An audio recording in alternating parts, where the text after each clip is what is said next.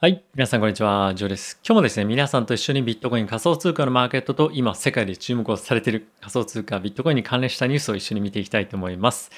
早速ですね、ビットコインのマーケットを見ていきたいと思うんですが、その前にですね、今日すごいビッグニュースがあったんですけれども、昨日ですね、僕、ライブでもうたくさん見てくださった方もいらっしゃるかもしれませんが、ビッタオのですね、ビットトークンの一緒に買ったりとかっていうのをですねみんなでライブでちょっとやってたんですけれども、その際にですねちょっとこれ見ていただきたいんですけれども、なんとですね動画アップされているのでちょっとご興味ある方見ていただきたいんですが、この2時間41分35秒のタイミングでですね、なんとこの青汁王子さんがですね投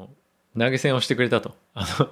これ僕初めてこんな有名な方がですねチャンネルに来ていただいて投げ銭くれたっていうのが非常にちょっと嬉しかったので、皆さんと共有させていただければなと思ってちょっとご紹介をしました。でちなみにGoogle の方で BitDAO っていうふうに検索するとですね、一応僕の動画が上に出てくるような感じになってくれてたみたいで、もしかするとそういったことがあってこういった状況が起きたのかなと思ったんですけども、ちょっと嬉しすぎて皆さんに最初にですねご紹介を差し上げようかなと思いました。ということで、まずはですねビットコインのマーケットを見ていきたいと思います。ビットコインのマーケットなんですけれども、これ今日足のチャートなんですがちょっと弱含んでますね。でこれビットコインだけではなくて仮想通貨全般でもそうなんですけれども、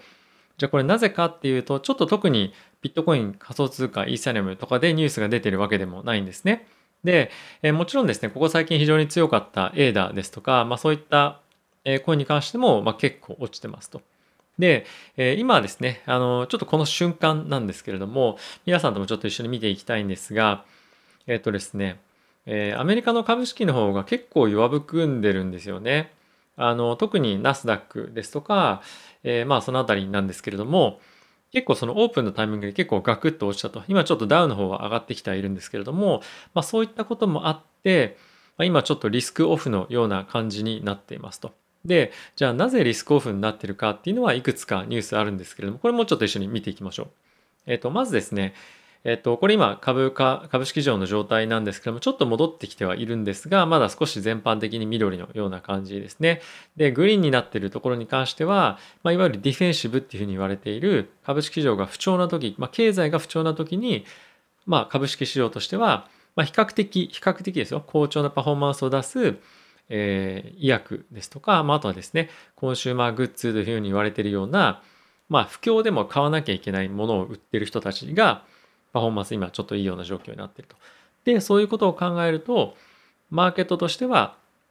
やっぱりリスクオフだとか、あとはその思っていた以上に景気ってもしかすると悪くなるんじゃないかみたいな感じとか、もしかするとここ最近非常にテック関係非常によく上がってたので、それの巻き戻しっていうか、ちょっとポジションを減らして安全なところに資金を入れてるっていうのが今投資家としては動いているような状況ですと。で、その背景にあるニュースなんですけれども、これがですね、まず今日というか日中にもありました中国の経済指標になってます。で、中国の経済指標なんですけども、ちょっと見方をご説明すると、このアクチュアルというところが今回の実績値になります。で、プレビオスと書いてあるところが前月ですね。で、今回の実績値に対しての予想値っていうのが、コンセンサスっていうところですかね。なので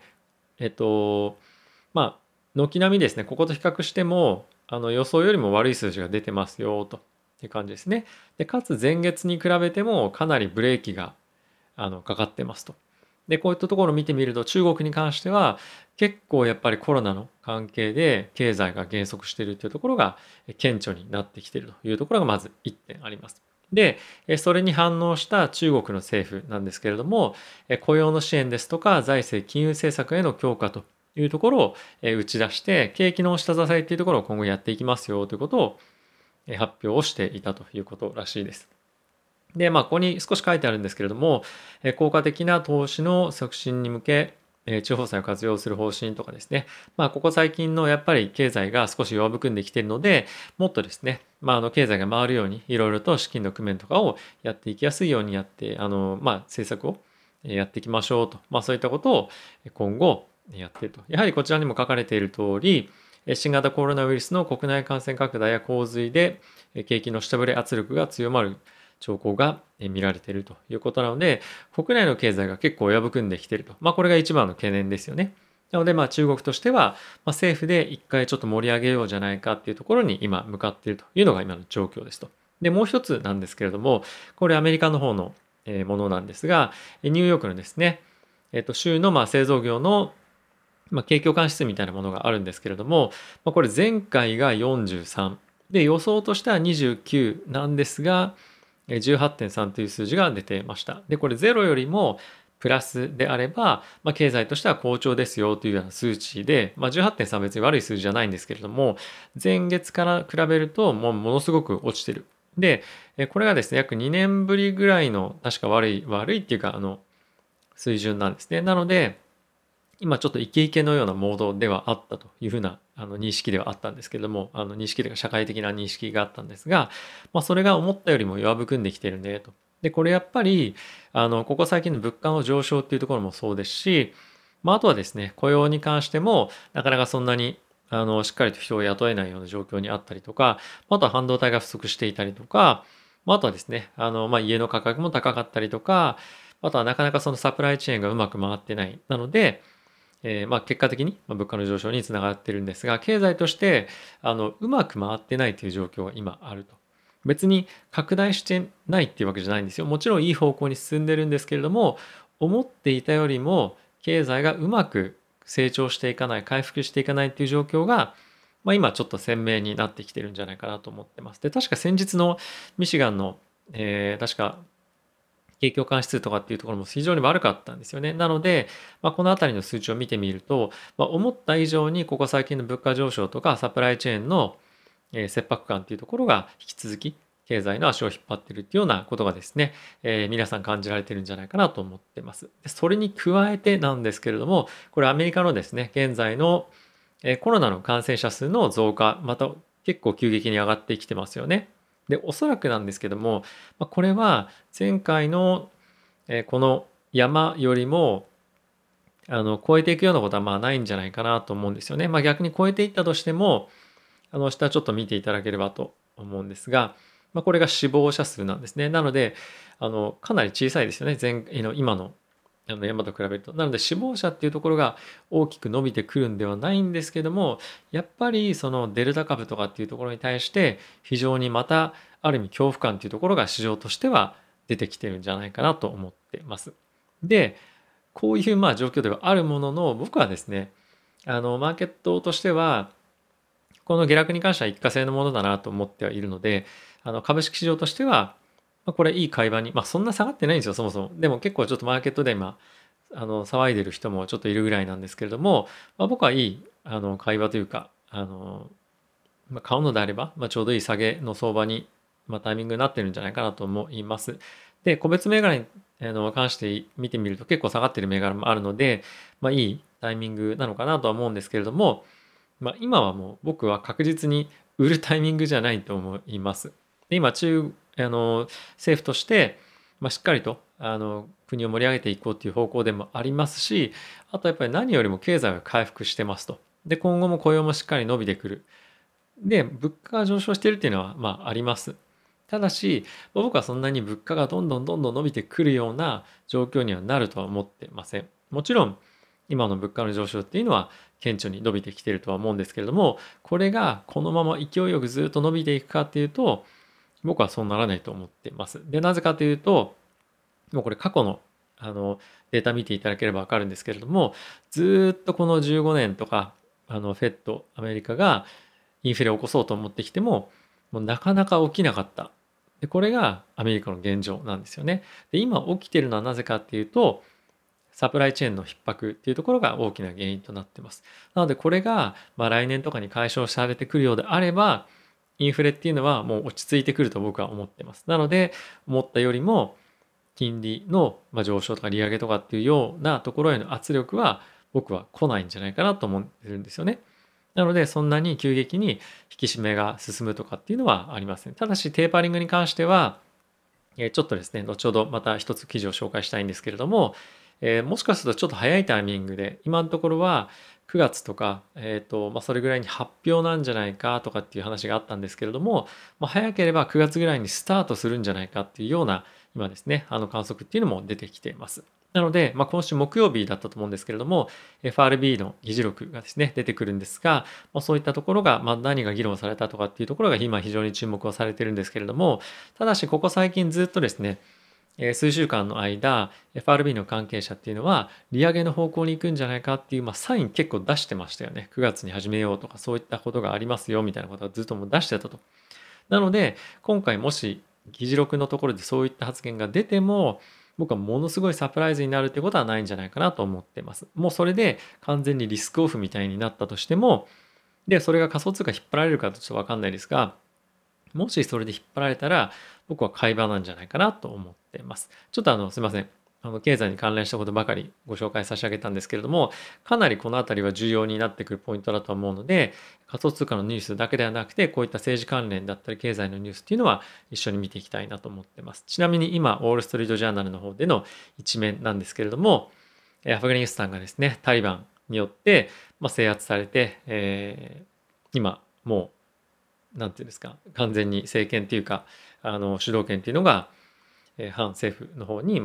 て今後どうなっていくかっていうのはちょっと今かなりわからないような状況になってきていて、アメリカとしても結構面目が潰れていたりとかっていうような形で今後どう対応していくかっていうのが非常に注目をされています。政治的混乱っていうのが今世界中で起こっていく中で、結構こういう混乱が起きると僕はビットコインに対してはプラスポジティブなんじゃないかなと思ってます。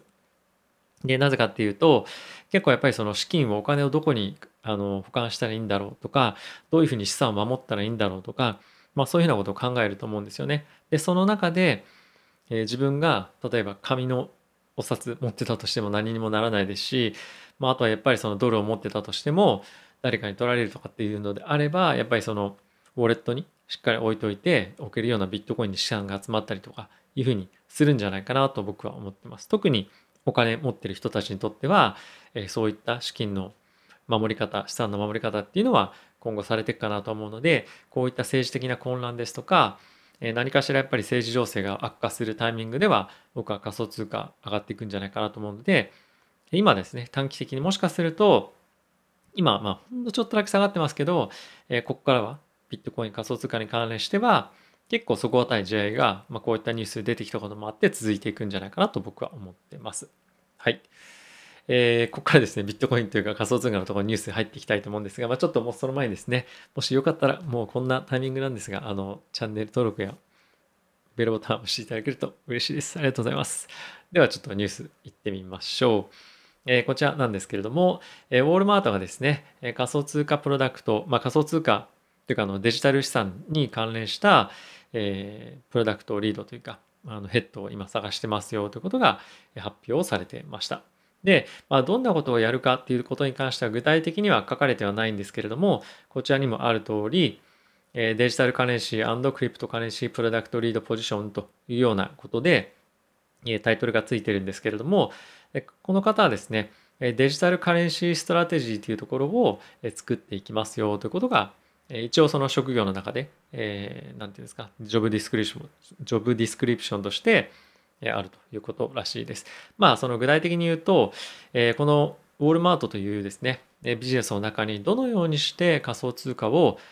組み込んでいくかということを、なんですか、今後やっていくと。で、それというのはもちろんビットコインでのもしくは他の通貨での支払いをできるようにしますよというところももちろんそうですし、あとはその自分たちのトークンを発行したりとかするのかもしれないですし、あとは例えばウォールマートのネット上で、ウォールマートって今非常にオンラインの売り上げっていうのをですね、力を入れて、オンラインショッピングに力を入れているんですね。なので、そこで使えるようなトークンを発行したりとか、またもしかすると別のプラットフォームと共同で使えるようなトークンを開発したりとかかもしれないですし、そのあたりはまだわかりませんが、いかにこのプラットフォームを仮想通貨を使うことによって活性化させていくかっていうところを今後やっていくと。で、これは何を言いたいかっていうと、ウォールマートがやるからすごいよじゃなくて、もう本当にもう世界で、最大手と言ってもいいような、いわゆるそのリテールの企業、アマゾンもそうですけれども、こういったところがもう本気で仮想通貨をビジネスに取り入れようとしていると。これ本当にポジティブなニュースだと思います。これで大きく価格が上がるとかではなくて、本当にこういったことを例えば大手がやるじゃないですか。で大手がやってこれがうまくいくんだったら、もちろん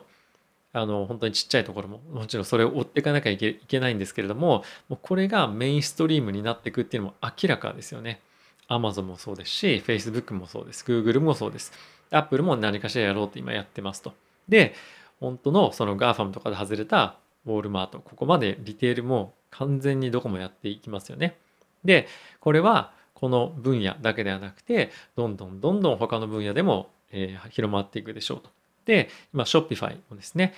今後 NFT を売れるようになったりとかもそうですし、もちろんその中でビットコインでの支払いとかっていうのも必ずできるようになっていくと思いますと。で今後はですね、スクエアとかツイッターもそうなんですけれども、そういったフィンテックの企業がどんどんどんどんそういった支払いを彼らのプラットフォームを通じてできるように、ビットコインだとか、イーサもそうかもしれませんが、そういうのでできるようになっていく。もうこの流れも止められないっていうのは、明らかじゃないかなと思ってます。でもちろん一般の投資家、一般というかその機関投資家ですかね、そのあたりもかなり大きく資金を入れ込んでいくと。で今年はまだまだ少ないと思います。多いんですけどね。でもただし来年再来年どんどんどんどん増えていく。まさにこれが本当に今まだまだこれから成長していくようなストーリーを持った業界だと思うんで、本当にまさにこれから始まってもないぐらいにと言っても過言ではないぐらいな早い段階での今業界だと思います。なので我々としてはかなり運が良くて、この発展をですね身近で見られるっていうのはかなり運がいいかなと思ってます。でもちろんこれまで結構長く業界いる方っていうのももちろんいるとは思うんですけれども、本当にドライブがかかって始めたのがまさに今じゃないかなと思うので、今からでもですねこのイノベーションの一つのパートを我々としても、投資家という形でもいいんですけれども、何かしらの形で担って見届けていけたらいいと思っています。ちょっとですね今後どういうふうになっていくか分かりませんが、とりあえず今日の一番のビッグニュースなんですけれども、まさにこの青汁王子さんがですね投げ銭してくれたということで、300万ドル買いました。3億円買ってますね。本当にすごいですよね。もしよかったら僕の動画上げてますので、ちょっとライブ感もあって見ていただけると非常に嬉しいです。ということで、また次回の動画でお会いしましょう。さよなら。